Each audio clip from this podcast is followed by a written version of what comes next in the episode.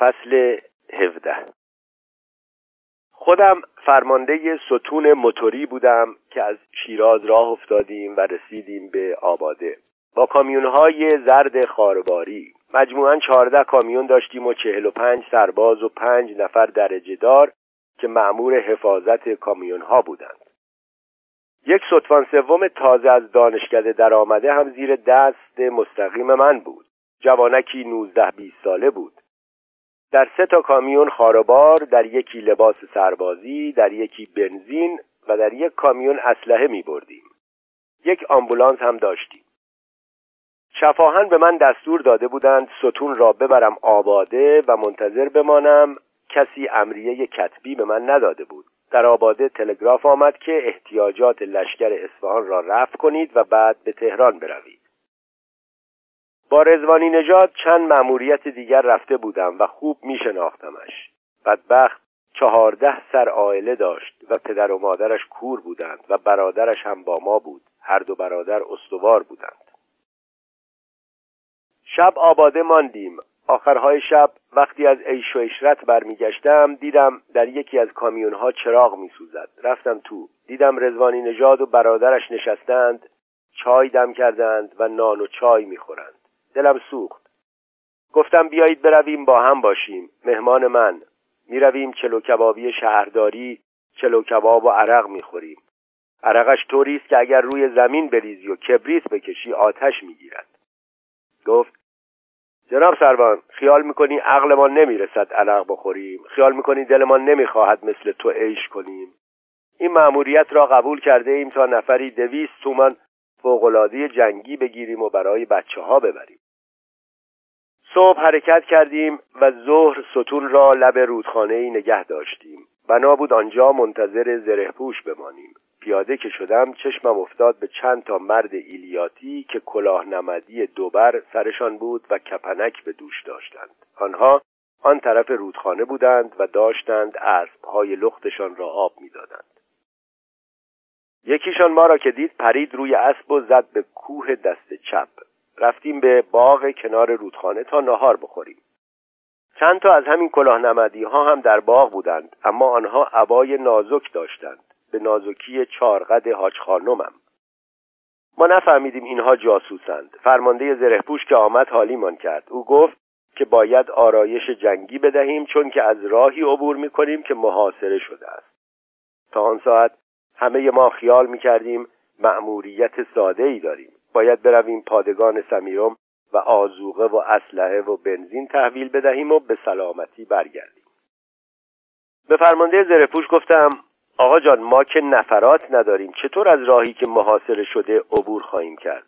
گفت آنها روز حمله نمی کنند در روز رد می شویم اگر همین الان حرکت کنیم عصر به آنها رسیده ایم اگر توانستیم برمیگردیم وگرنه شب را در پادگان میمانیم و صبح اول وقت حرکت می‌کنیم. راه افتادیم.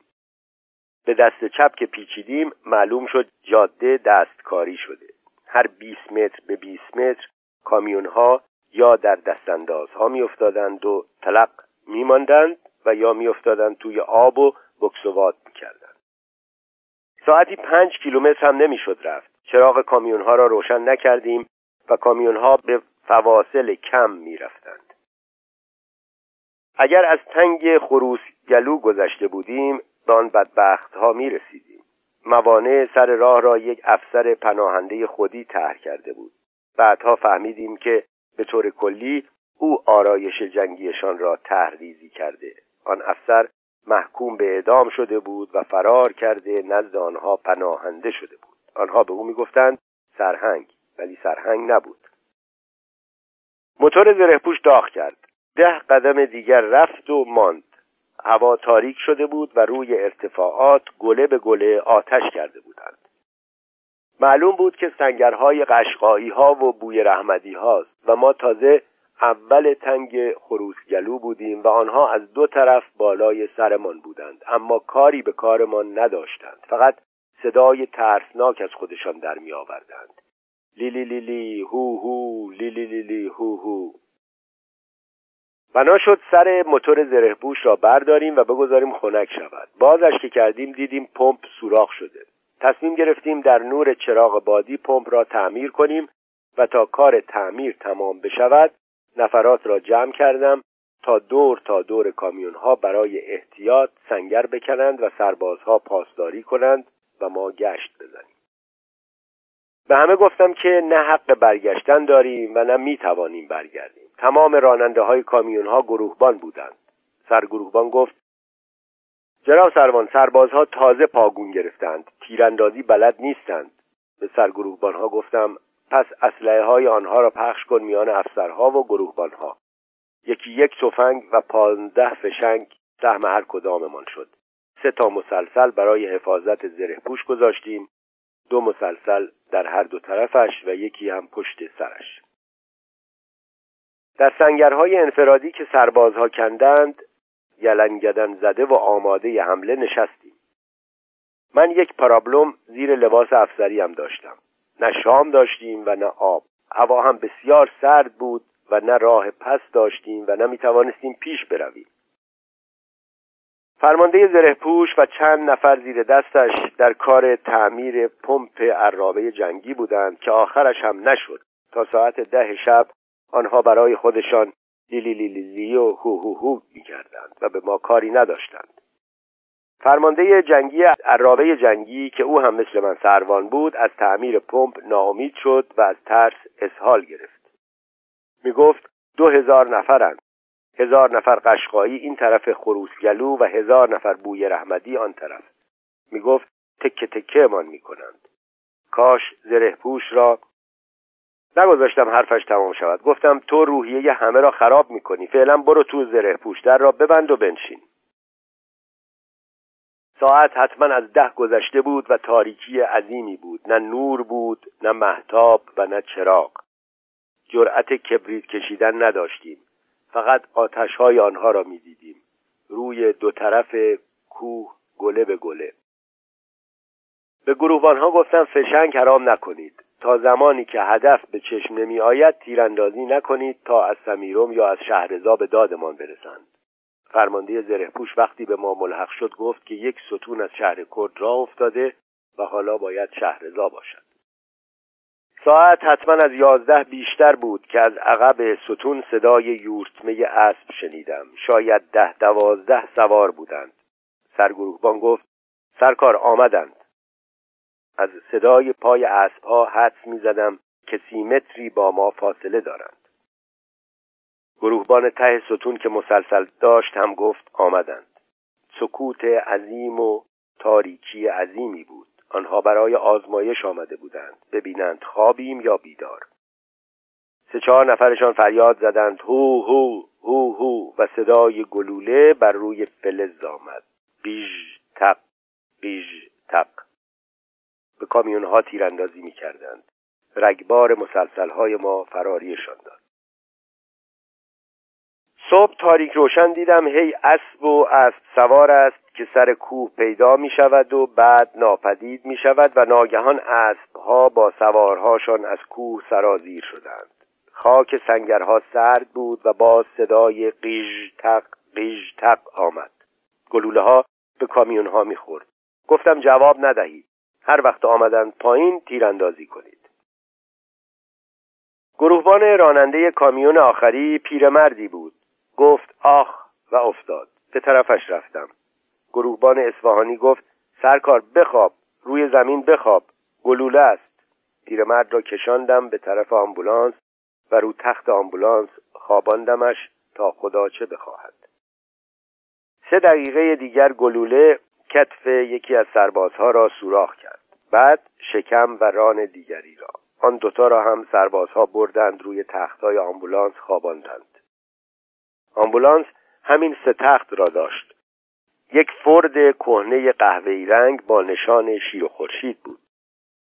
افراد آنها از کوه میخزیدند و پایین می آمدند. به فاصله 150 متری سنگرهای ما ساختمان آجوری یک باغ پیدا بود. خود را به پشت باغ می و موضع می گرفتند در تیررس ما که می رسیدند تیراندازی می یک گروهبان ترکمن که راننده اولین کامیون بود گفت از بیراهه می‌روم سر کوه وضع آنها را دید می‌زنم.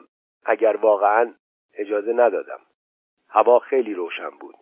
ساعت هفت هفت و نیم صبح بود. از آن بالای کوه در حدود شست هفتاد نفری با هم هو هو می کردند و فریاد می زدند نظامی اسلحه زمین تسلیم. نظامی اسلحه زمین تسلیم. گفتم گه می‌خورند. تسلیم نمی‌شویم. تا ساعت نه نه و نیم دوازده نفر تیر خورده بودند و شنیدم حمله هو هو حمله و از کوه سرازیر شدند.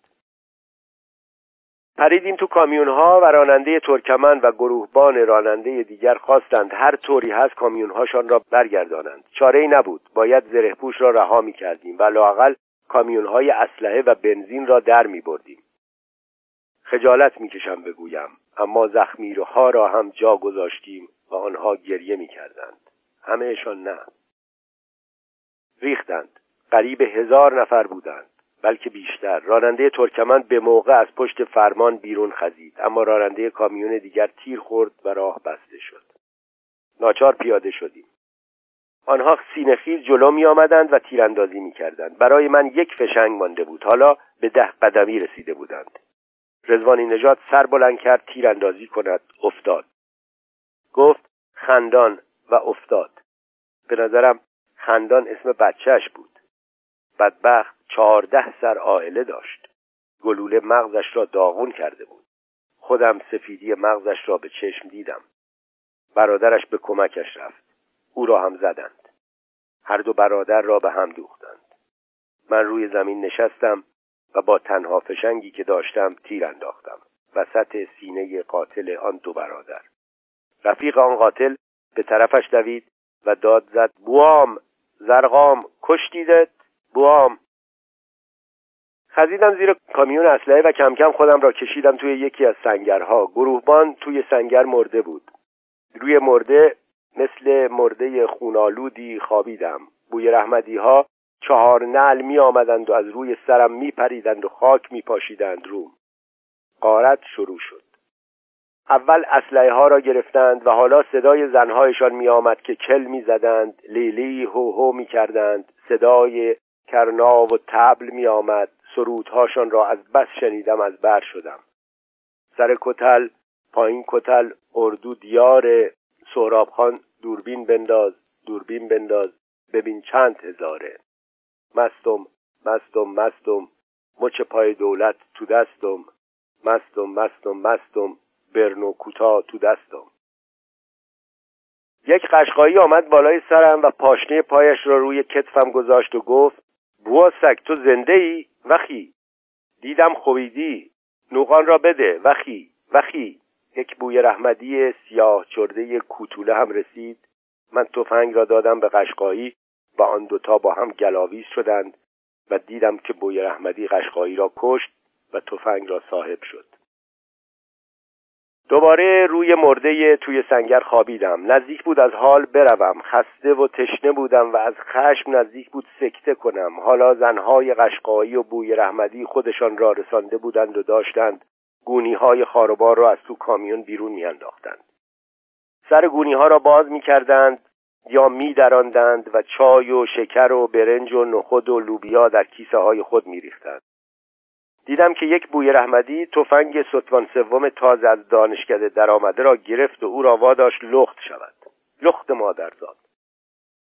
ستوان سوم یک تکه گونی خاربار جلوش گرفت. یکی از زنها چنگ زد تکه گونی را هم از او گرفت و در آن پیاز ریخت و گره زد.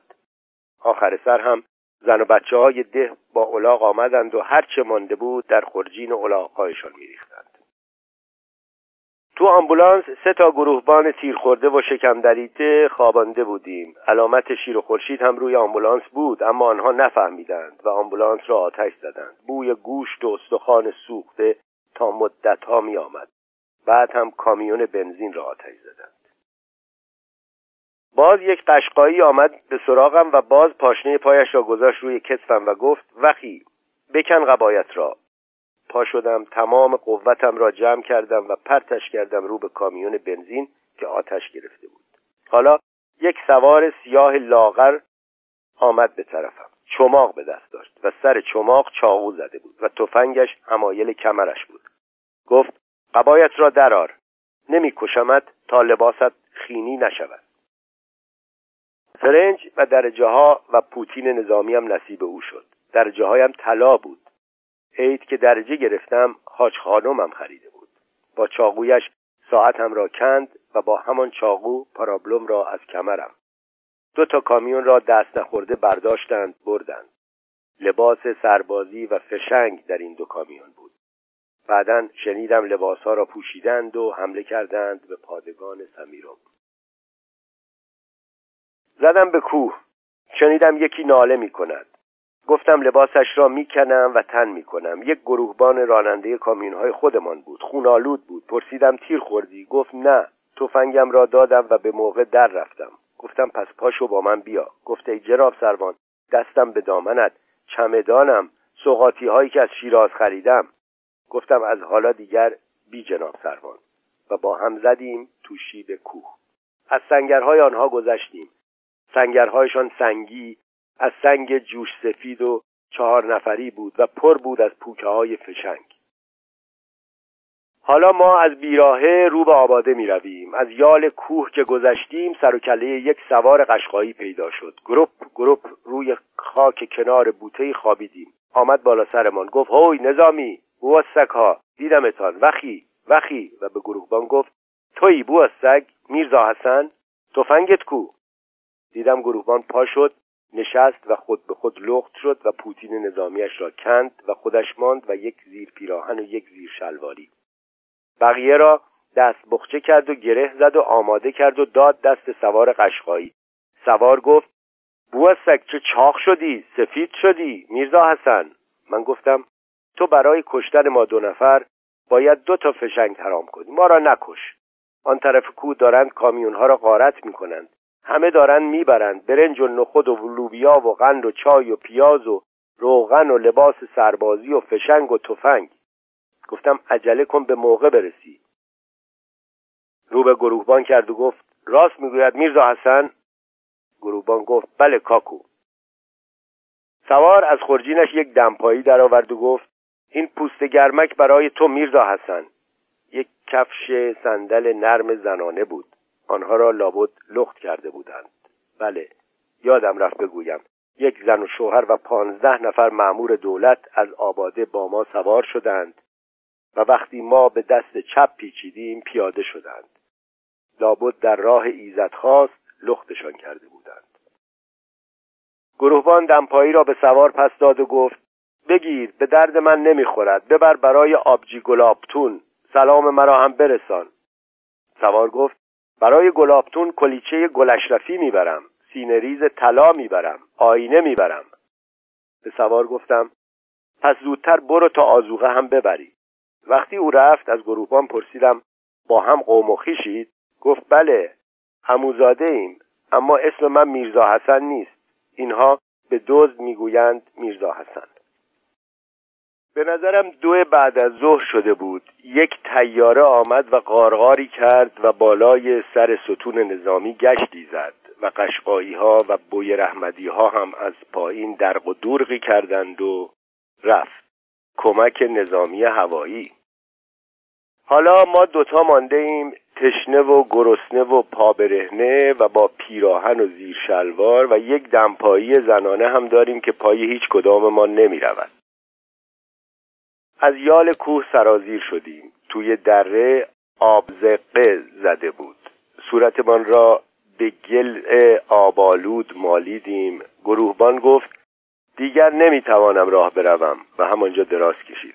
گفتم میل خودت است. میگذارمت و می‌روم و به راه خودم ادامه دادم. اما یواش یواش می‌رفتم. صد متری که از او دور شدم صدایم کرد و به من رسید و گفت ای جناب سروان پیش خود فکر می کردم بروم سیاه چادر آبجی گلابتون. خیلی دور نیست. از شما چه پنهان آرم شد. یک کلمه جوابش ندادم. با هم از دره آمدیم. چند تا ده به چشممان خورد و آدمها را می دیدیم که مثل مورچه تردد داشتند. خودمان را رساندیم به یک بچه الاغ سوار و یک پیرمرد که دنبال الاغ می‌رفت. پیلور بود. یک قرص نان داشت. نصفش را به ما داد و گفت آب ندارم. به او گفتم ما شوفریم. کامیونهایمان را آتش زدهاند و خودمان را لخت کردهاند. می‌بینی که. گفت رودخانه یک فرسخی است اما مواظب باشید. اینها خیلی بیرحمند. نوک کوه را نگاه کنید. می‌گویند قشقایی و بوی رحمدی یاقی شده. آن طرف کوه با دولت جنگ کرده. اوایل غروب بود که رسیدیم لب رودخانه و آب خوردیم. به گروهبان گفتم زیادی نخور باد می‌کنی. ده دقیقه استراحت کردیم و زدیم به آب و رودخانه رد شدیم.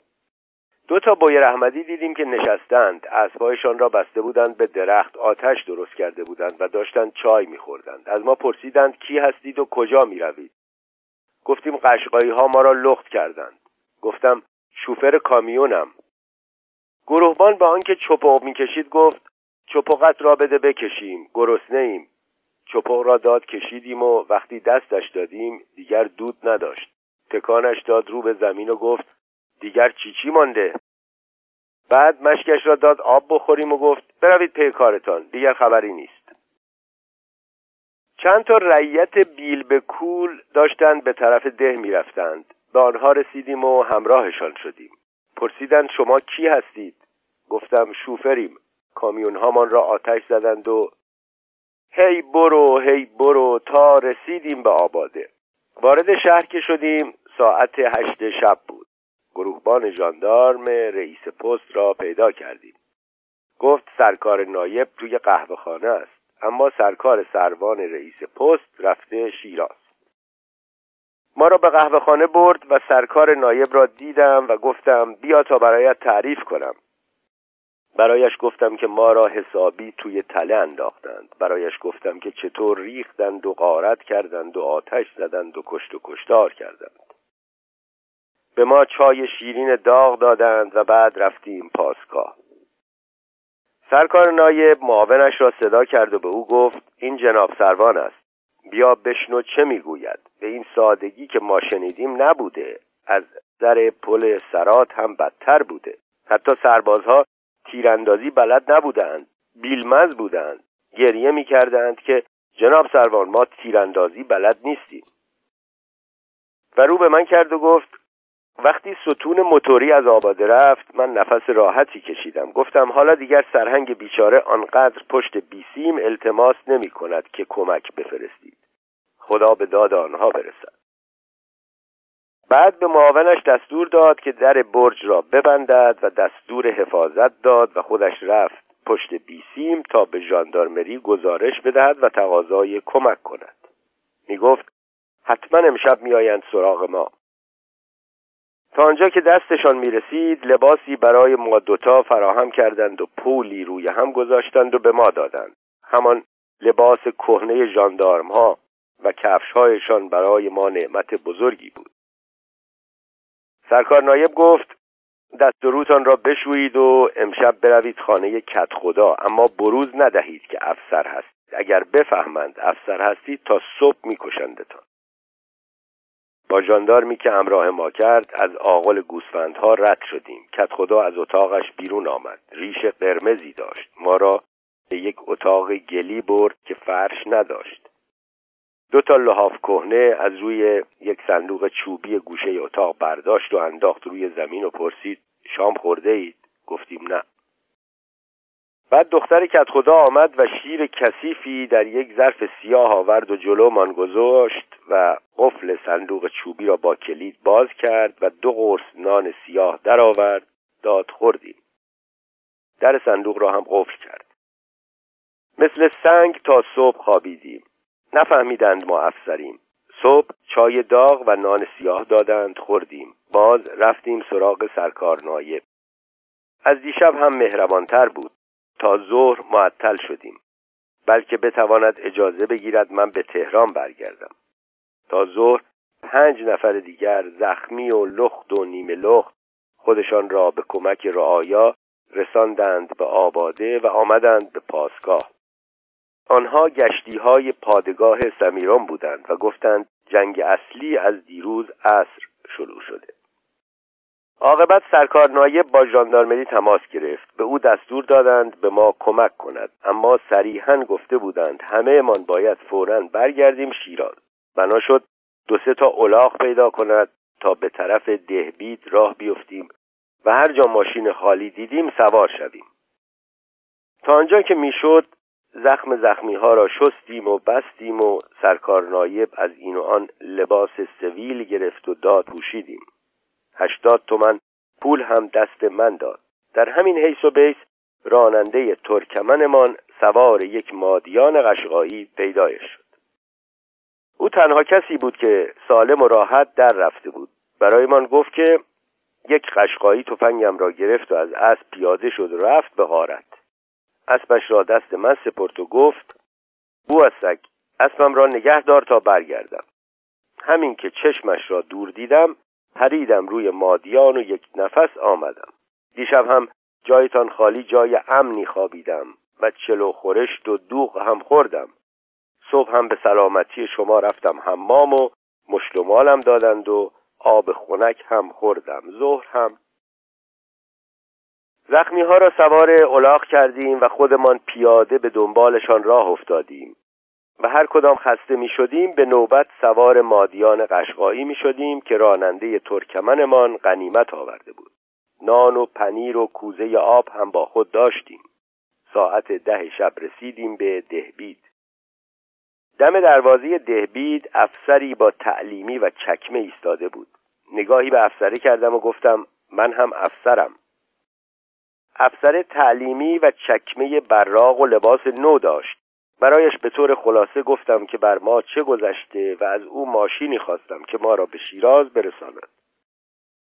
گفت تمام این ناحیه دزدگاه شده. هیچ ماشینی حق به عبور ندارد. ما را به پاسگاه ژاندارمری برد و رئیس ژاندارمری از ما پذیرایی کرد و گفت که منتظرمان بوده. از آباده خبر داشته.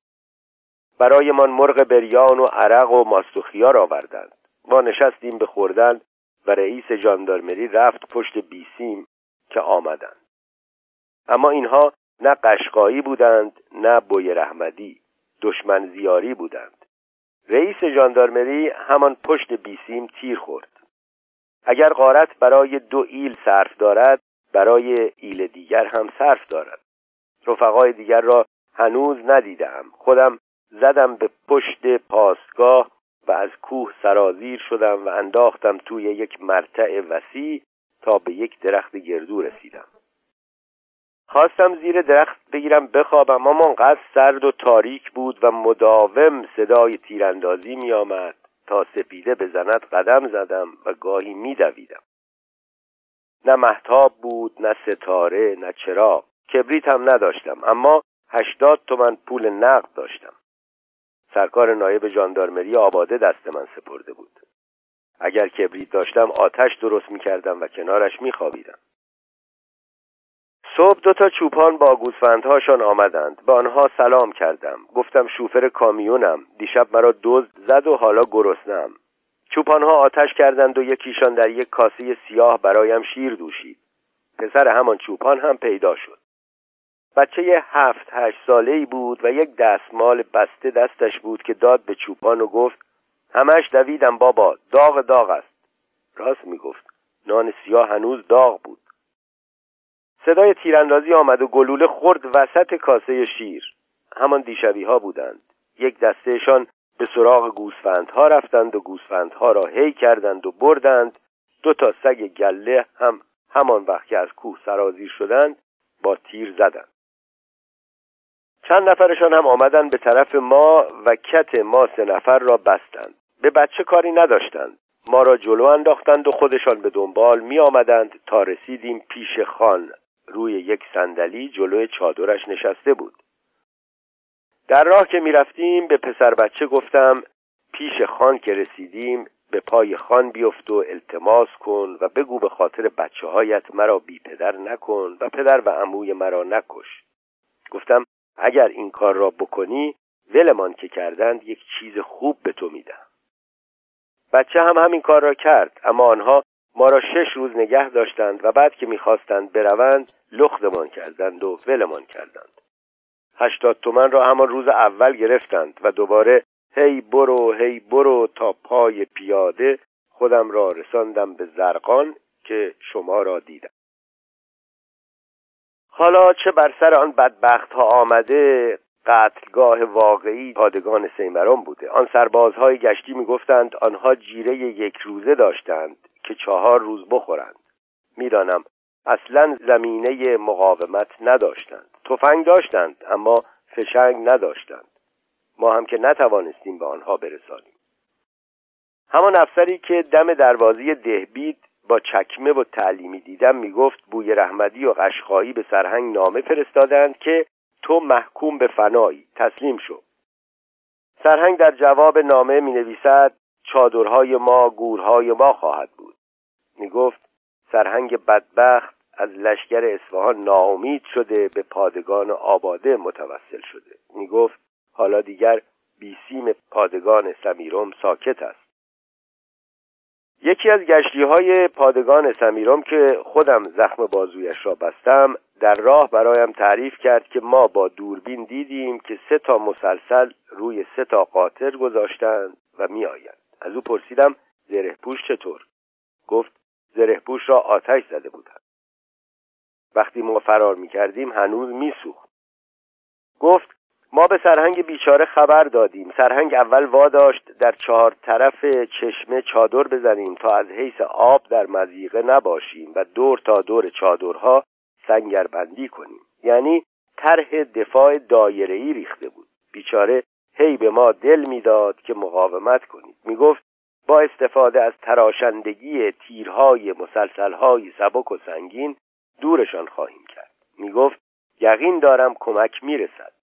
بیسیم آباده خبر داده است که ستون موتوری در راه است. به ما گشتی ها دستور داد هر وقت طلایه ستون را دیدیم خبرش کنیم و مشتلق بستانیم. می گفت آنها سلاح سنگین ندارند و برد تفنگهاشان بیشتر از 400 متر نیست. وقتی به او خبر دادیم که اشرار سه تا مسلسل بار قاطر کردند و میآیند رنگش پرید. گفت به نیروی کمکی شبیخون زدند. افسوس. بیچاره مثل پدر با آدم حرف می‌زد. از آمدن شما که ناامید شد مجبور شد نقشه دفاعی را عوض کند. گفت آنها از کور راه دنباله خروسگلو خواهند آمد. با عجله آرایش جنگی داد و سربازها روی پیش آمدگی دو کوه نسبتا بلند که مشرف به کور راه بود موضع گرفتند. بیچاره سربازها فقط یک فشنگ در تفنگهاشان داشتند. روی پیش آمدگی کوها جنگل نیمه مرده ای هست از بوته های بنه و بخورک و درخت های کنار و سربازها زیر بوته ها و درختها در کمین نشستند. در دامنه تپه ها هول هولکی چادرهای بهداری و آشپزخانه را علم کردیم. اما چه آشپزخانه چه بهداری؟ ما برای چهار روز فقط یک جیره داشتیم.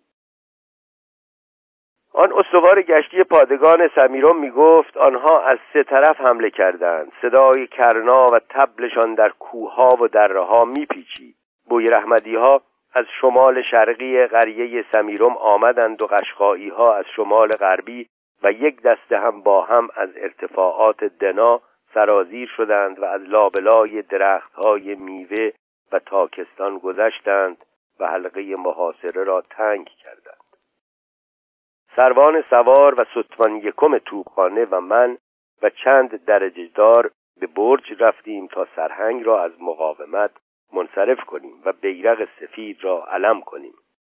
من دیدم سرهنگ پشت میزش نشسته دست زیر چانه گذاشته و به جلوش خیره شده. به حرفهای سروان سوار گوش داد و سر تکان داد. بعد پرسید هیچ کدامتان سیگار ندارید؟ این بار سروان سوار التماس کرد و گفت این دیگر جنگ نیست. به این صورتش منتظر قتل عام نشسته ایم سرهنگ با لحن غمگینی گفت شاید در آخرین فرصت کمک رسید. سروان سوار عصبانی شد و گفت آخر جناب سرهنگ ده روز است به این در آن در زده ای نیروی کمکی کجا بود؟ برای کی؟ برای چی ایستادگی می‌کنی و همه را به کشتن می‌دهی؟ سرهنگ با همان لحن غمگین گفت شماها را مجبور نمی کنم بمانید اما خودم میمانم. فکر بیرق سفید را هم از سرتان بدر کنید. ما از برج در آمدیم و من تیر خوردم. دستمالم را بستم به بازویم و خودم را به قریه سمیرم رساندم.